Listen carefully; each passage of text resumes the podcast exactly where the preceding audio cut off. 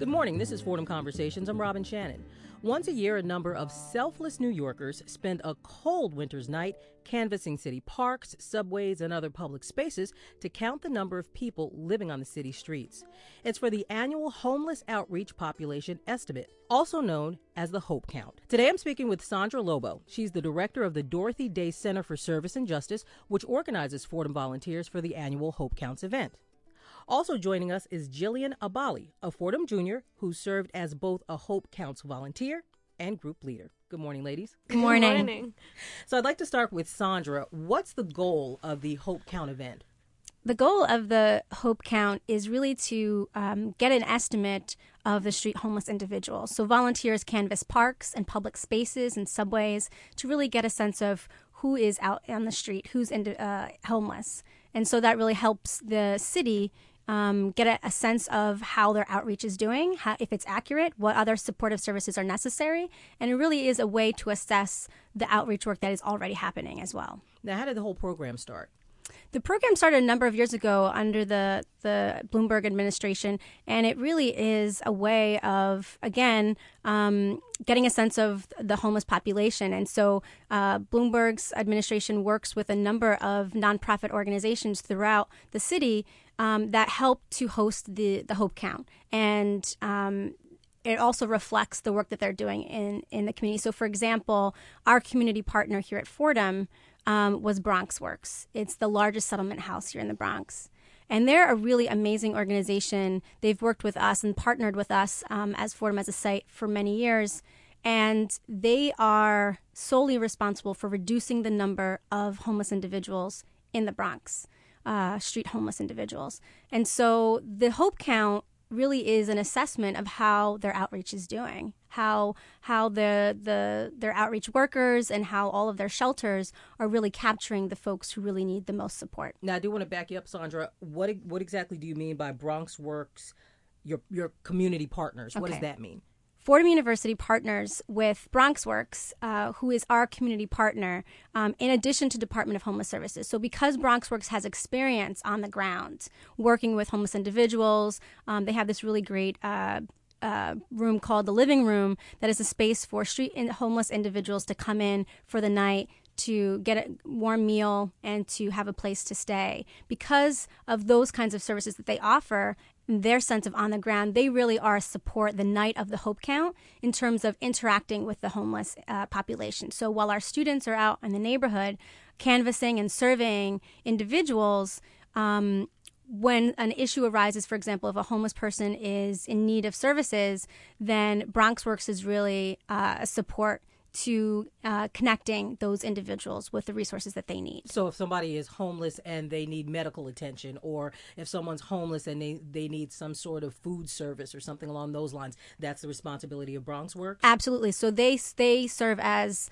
um, our partners in ensuring not only that the survey is conducted properly, but also that the individuals who they survey who indeed are homeless get shelter if they need shelter and get other supportive services if they ask for them as I stated, you're the director of the Dorothy Day Center. How did the Dorothy Day Center, that's a part of Fordham University, how does that work? How does that tie into the, the count? Sure. So, uh, Fordham University's Dorothy Day Center uh, has been connected to the Hope Count for many years. Uh, in fact, the first year that we were involved, we sent a large number of volunteers over to Lehman College because, as I mentioned before, there are a lot of different sites across the city. Um, in fact, there's a total of 3,000 survey areas that are covered the night of the Hope Count.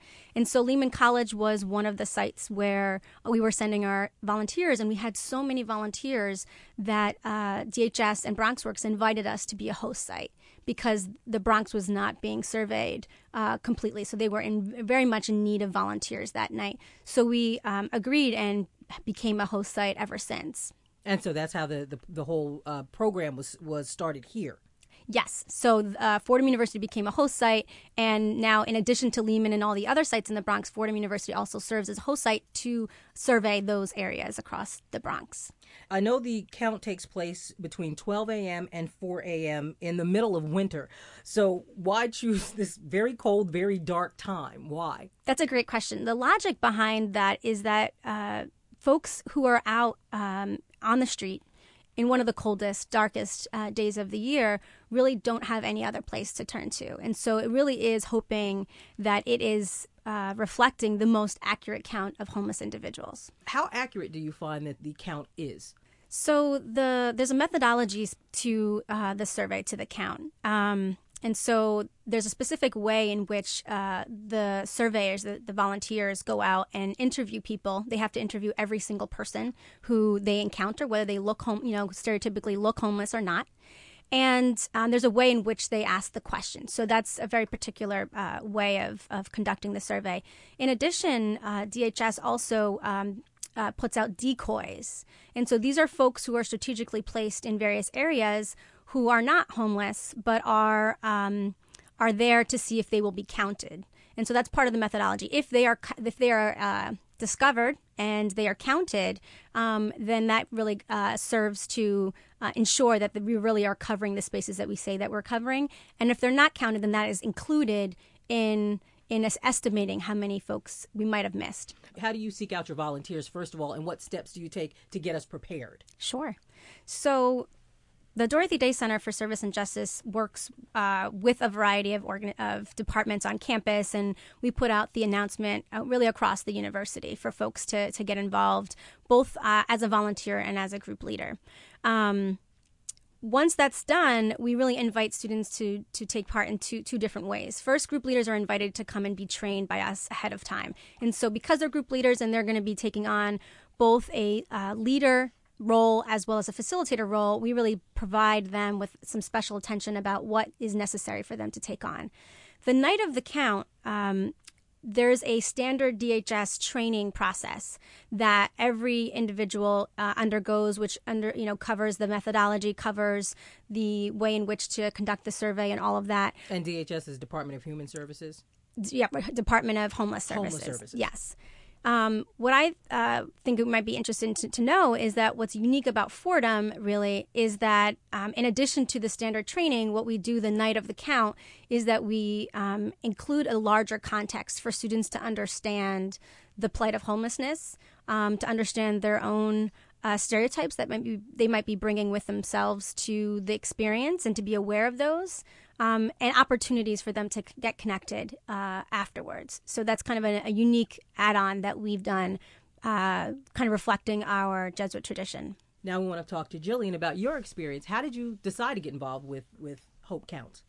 Uh, well, I was connected to the Dorothy Day Center my freshman year at Fordham, um, and it just kind of seemed a natural process to do the Hope Count. What do you um, mean connected? Uh, well, I did um, Urban Plunge as an incoming freshman, which is our pre orientation program that the Dorothy Day Center does. And it really um, is an orientation to Fordham and its involvement in the community because part of the Dorothy Day Center mission is to create mutually beneficial relationships. So for freshmen coming into Fordham, it's really a way for them to be introduced to the Bronx community because it is where they'll be living for the next four years. Um, so I got connected to the Dorothy Day Center through Urban Plunge, uh, and it just kind of seemed a natural inclination to want to help out with the Hope Count. Uh, when when the call was put out for volunteers that year. Describe your first experience with Hope Count. Uh, cold, because um, it's in January, right? Yeah. Um, it was i mean it was unlike anything that i, I had ever done before um, especially coming from a, a, rural area of pennsylvania uh, definitely not accustomed to going out in the city streets at um, between midnight and 4 a.m the first count you did were you a freshman? Yes i was. Um, had you been comfortable walking around the bronx or was this one of your first experiences really getting out at night in the bronx? Yeah, I, I suppose you could say that it was my first experience really getting out at night. Um, I had done some exploring just in the the immediate area around Fordham, but not extensively throughout the Bronx. So that was another interesting part to be able to go to a part of the Bronx that um, I had definitely never seen before, that I had never been around. This is Fordham Conversations on 90.7 WFUV. I'm Robin Shannon, discussing the annual homeless outreach population estimate, unofficially known to Fordham students as the Hope Count, with director Sandra Lobo and Hope volunteer Jillian Abali. Jillian, did you know a lot about homelessness before getting involved with Hope? Uh, no, actually, but at least in my group experience, um, because of the the organizations that we visited, that wasn't exactly one of their focuses. So Hope Count was really that introduction to understanding homelessness in New York City, and it was important for me to remember that Hope Count is definitely not a solution to homelessness, and so following up with the Dorothy Day Center after Hope Count was what was really essential to um, contextualizing it more. Uh, did you find that there was a major difference or small difference between being a volunteer and also leading a group, which you did recently, correct? Yes, I did. So, wh- what were the differences? Being a leader, sophomore and my junior year um, has really allowed i mean it was a process for myself to really to really think about not only how i was experiencing homelessness that night but how my group members were um, it's really a process to try to engage them and so i was challenging myself to see how well i can engage my group leaders to really think about you know they're not just going out into the Bronx to walk around in the middle of the night. There's there's a purpose for it. There are pros, there are cons. Um, Okay, so Jillian, do you want to talk about the experience, the pros and cons of being out on the street late at night talking to uh, homeless people? As a group leader, it's definitely difficult to ensure that your team members feel comfortable asking the survey because right off the bat, I asked them who wants to ask the questions. Everyone looked at me like, "No thanks. I don't. I don't want to be the first one to do it." So, um, really leading by example, you being being unafraid to go up to someone and really talk to them um, and to engage with them. Um, that's definitely a challenge uh, to make sure that your team members feel comfortable doing it because it's really, especially the area that I was in um, in this year was the Pelham Parkway area, not too far from here, and that we didn't run into anyone really that night. So it was a very quiet night. So it was really a process of trying to get them to engage with the people that we did run into, um, and even though they weren't you know, there were no experiences that really hit them hard or, you know, really made them wake up to the experience of homelessness, that they were still asking questions um, and still really trying to figure out why they were there that night. So, Sandra, how do you train the volunteers to be aware of potentially dangerous situations when they're out, you know, canvassing different areas and talking to homeless people or potentially homeless people?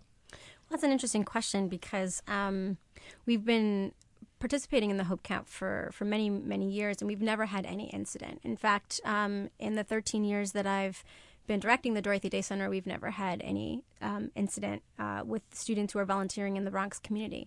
And so um, when we're thinking about it in the context of this of of serving homeless individuals, what we find is that homeless individuals are actually more afraid of folks that are coming to approach them and ask them questions. And so, in fact, one one of the things that we talk about within the training is that you never approach uh, anyone as a crowd, right? That while the groups are going out in groups of five to seven, that two folks from that group will go out and individually ask those questions to a person because it can be incredibly intimidating to have a group of 10 people approach your space.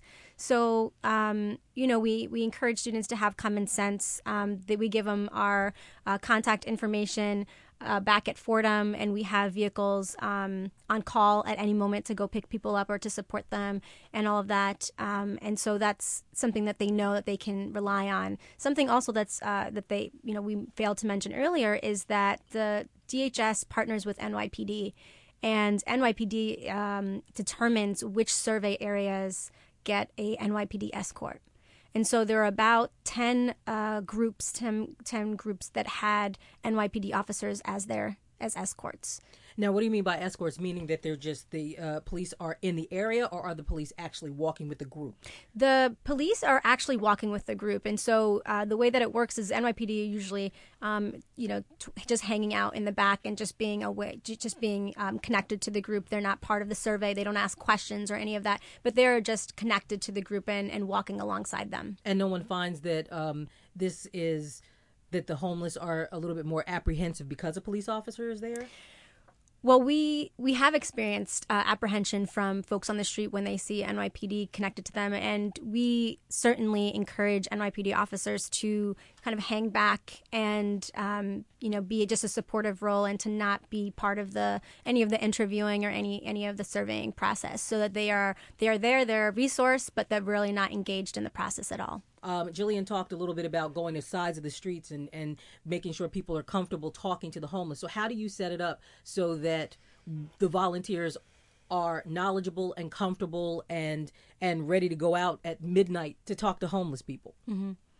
Well, I think Jillian really um, said it well in terms of thinking about how we set up and support and train the group leaders.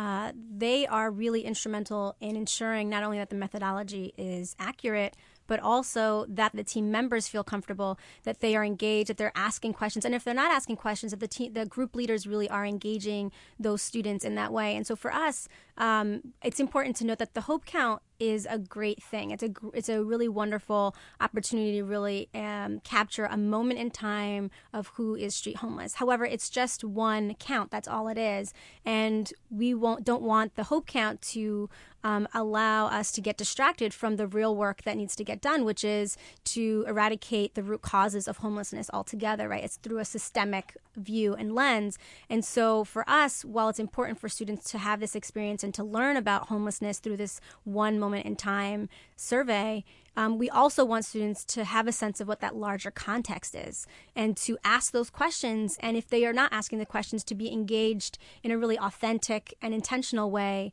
about those questions. How many questions are on the survey?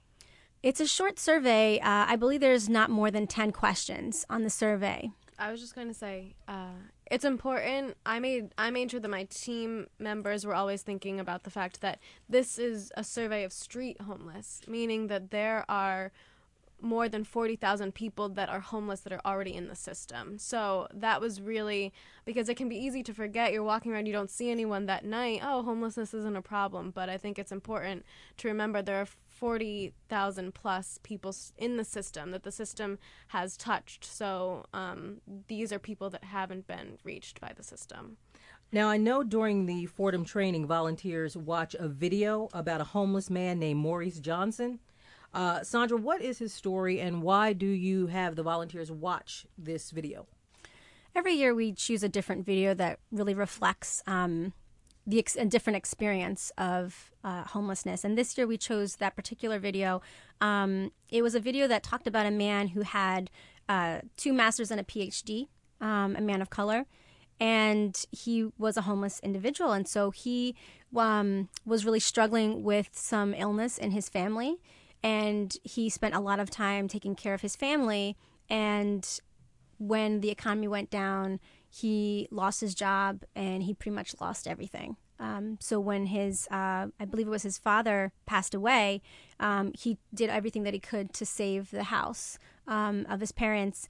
Um, but because he lost his job, he really was not able to do that. And so in that effort of, of saving the house, um, he really lost everything that he had, all of his savings and all of that. And so that for us was a really important uh, story to tell, right? Because it counters our stereotypes about who homeless individuals are and why they are homeless, right? And it really acknowledges that for many of us, we're just one paycheck away from becoming homeless. Um, and an important piece that we added to as an introduction to that video was to acknowledge that our stereotypes are that people of color, you know, are the stereotypical homeless person. And we wanted to kind of name that um, going forward and saying that uh, that the majority, you know, that is not doesn't reflect the majority of people who are homeless, right? But we really wanted to choose his story because it countered what we the have, preconceived right, notion exactly, someone might have. Exactly. How did that, um, Jillian? How did that video affect you, or did it?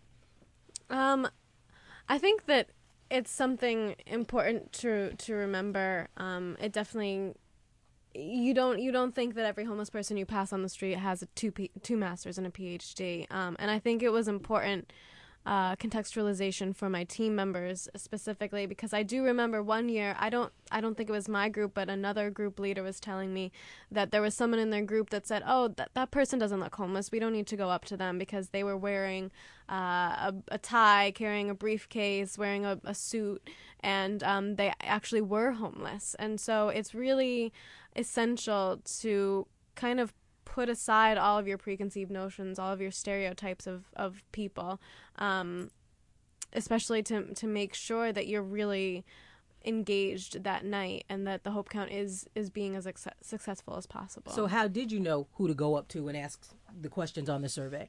You have to go up to everyone, uh, whether you think that they're homeless or not. Um, so that's definitely an exercise in being open minded. Um, but you go up to everyone um, unless if they're they're sleeping uh, you're not supposed to wake them unless it's a code blue which means that it's extremely cold outside it's below freezing um, and therefore if they if they don't wake up you would want to call 911 and make sure that they got medical attention. Um, so you go up to everyone. Sometimes you can see people shying away. I had a few people run away from us when they saw us coming. Um, so you just go up to everyone, talk to everyone because you never know who you're going to find um, and who's who wants to get services that evening. So. So did your group at all, Jillian, have a discussion at all about uh, what you experienced that night? Um, or uh, later on, you know, later on as time went on, did you guys have a chance to discuss that? Well, after the count, I definitely told them. They all had my cell phone number. I told them to stop into the office and talk to me. Um, it was i mean when you're done that night you're cold you're tired it is difficult to, to encourage discussion at that point. Um, but definitely before uh, before we went out it it was it was key to be able to go over. We had a list of, of facts you know 40,000 more than 40,000 people are homeless. The majority of those people are families that are on the streets. Um, and so it was important to at least give them those facts uh, it's an interesting experience Hope Count because it is a, a one time service project. Uh, you do attract a different audience than you do with consistent consistent volunteering. Most of my group were actually compelled to be there for a class project. So for them they were experiencing it a little bit differently than someone who is routinely connected to the Dorothy Day Center. Um, that is, it was just their way of helping out. So I think that it was really important for me to provide them with the facts to at least get them thinking, even if they weren't 100% engaged right then and there. You are training volunteers. They go out, they canvass these areas. You come back with this data. What do you do with it with all this data that you have?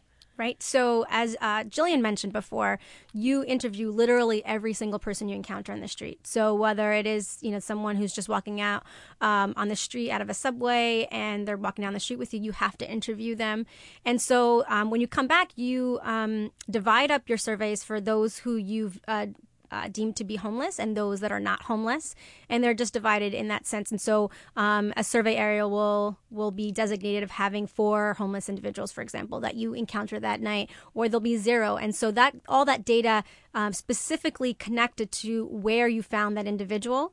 Um, is all then collected and will be analyzed back at DHS. And then that information goes out to the social service organizations who are doing work in those communities. How long does it take to process that information? DHS hasn't put the the numbers out yet, but uh, there it usually is a pretty quick process, only within like a week or two, or or a little bit more than that, that they put out the numbers. Sandra, you've been involved with Hope Counts for a number of years. Have you seen any changes over the last few years in homelessness or the way homelessness is tackled in New York City?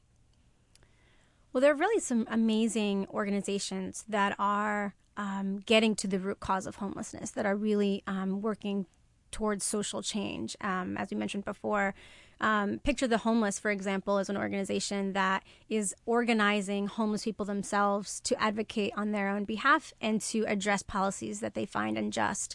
And so, one of the things that we've done over the past couple of years, and every year I think it, we, we do it better and better, is to have a post Hope Count event where we invite students to come and reflect on their experience of Hope Count while inviting some of these community partners like Picture the Homeless to come and share the plight of homelessness and to share their personal experiences of what that process has been like. And so at Lincoln Center, we had Picture the Homeless as well as Covenant House folks come and talk about that. And so it's really incredible how much, um, just with it, especially within the last couple of years, the the work um, that Picture the Homeless has been doing with homeless individuals and the impact that they're making systemically. Sandra, there are some homeless advocates that are semi critical of the Hope Count.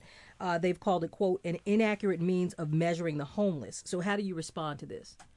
Well, I completely understand and, and agree. Um, I believe since it's only a moment in time, um, that there really is no way of knowing whether it's fully accurate or not. um, at the same time, I think it's a useful resource to, to, to get some sort of baseline line of of what the count is, and then try to um, compare that year to year to understand whether or not um, the services and the outreach is working. Um, and I think it reflects the numbers of um, folks that people are engaging in the community. So, for example, I mentioned Bronx Works earlier, um, that they um, they run several different shelters, including the living room that I mentioned, and the numbers that came in and the places in which they found those homeless individuals were not a surprise to those folks. That they are engaging those folks, and it's a process of really working with them to connect them to services.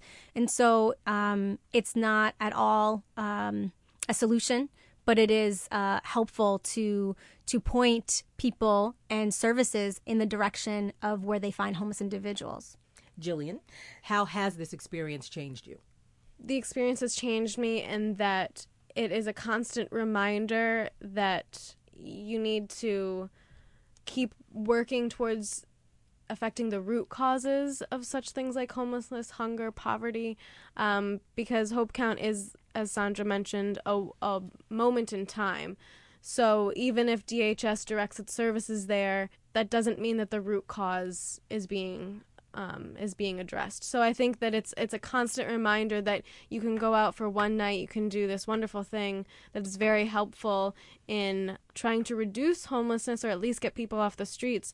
Um, but it's not it's not the cure all. It's not the solution to to homelessness. And I know Picture the Homeless at one point um, put out a statement saying that there are a number of vacant buildings across New York City. And if we were to take these vacant buildings, they could actually be turned into places where there would not be any more homeless if these buildings were prepared for them to live in. Do you have a, a comment about that? Absolutely. I, it, it doesn't make sense to me to, to warehouse some of these buildings um, waiting for the economy to get better so that folks can make more money off of them when we have homeless peoples on the street you know who, who can't find housing who can't afford to be um, paying for an sro even. Um, SRO? So, sorry a single room occupancy. Um, and so yeah it just it doesn't make sense. Earlier you said you would like to see this um, less counting and more doing. Is there a chance that your organization will ever move in that direction? Well, the Dorothy Day Center supports a variety of different opportunities, and so we've partnered, as I mentioned before, with Bronx Works to to make uh, Hope Count happen um, and to support it in the Bronx. I mean, definitely feel like that's that's a, uh, something that's really really important. But we offer uh, hundreds of opportunities for students to get connected in the community, and so just um, with community partners, we have probably over 200 community organizations that we work with where students can get involved and get, get connected. And one of our mantras that we talk about all the time is the two feet of social action, um, which we also mentioned the night of the Hope Count, which is um, the one foot is direct service, right? That it's really essential that students um, are connected to direct service, that they understand the plight of homelessness through the voice, through the actual experience of someone who's been homeless. And at the same time, that's not enough, right? That if we were con- if we were always to be working in soup kitchens or always tutoring children, it's not going to change the educational system. It's not going to change the plight of homelessness, right? That in 20 or 40 years, we'll still have the need for tutoring and still have the need for soup kitchens. So at the same time that we're engaging folks on the ground, we are also actively working to eradicate the need for those services. Um, as a social worker, um, I think uh, unfortunately my my field hasn't done enough of this, but we you know our job is to get ourselves out of a job. Yeah, become obsolete because Absolutely. you help just that many people. Absolutely. I think that is all the questions I had. Um, is there anything that we didn't touch on that you'd like to you'd like to touch on? Um, well, I actually just brought one quote with me, if Please you don't do. mind uh, me sharing that. So, um, former Superior General of the Jesuits, Father Kolvenbach, stated in an address at the 2000 Justice in Higher Education Conference that students, in the course of their formation, must let the gritty reality of this world into their lives so they can learn to feel it, think about it critically, respond to its suffering, and engage it constructively. They should learn to perceive, think, judge, choose, and act for the rights of others, especially the disadvantaged and the oppressed. And while the Hope Count is just one example of that, the Dorothy Day Center really supports students in engaging that gritty reality that he talked about. And personally, what does that quote mean to you? It reflects all that I learned as an undergrad. It reflects uh, who I want to be and how I want to raise my children. Um, and it's the reason why I've been at Fordham for 13 years is because it's about uh, transforming young people to know what they're really passionate about in a way that reflects supporting the world. My thanks to Sandra Lobo, the director of the Dorothy Day Center for Service and Justice, and Hope Group leader Jillian Abali. Stay with us. George Bodarky and Cityscape are next on WFUV. For Fordham Conversations, I'm Robin Shannon.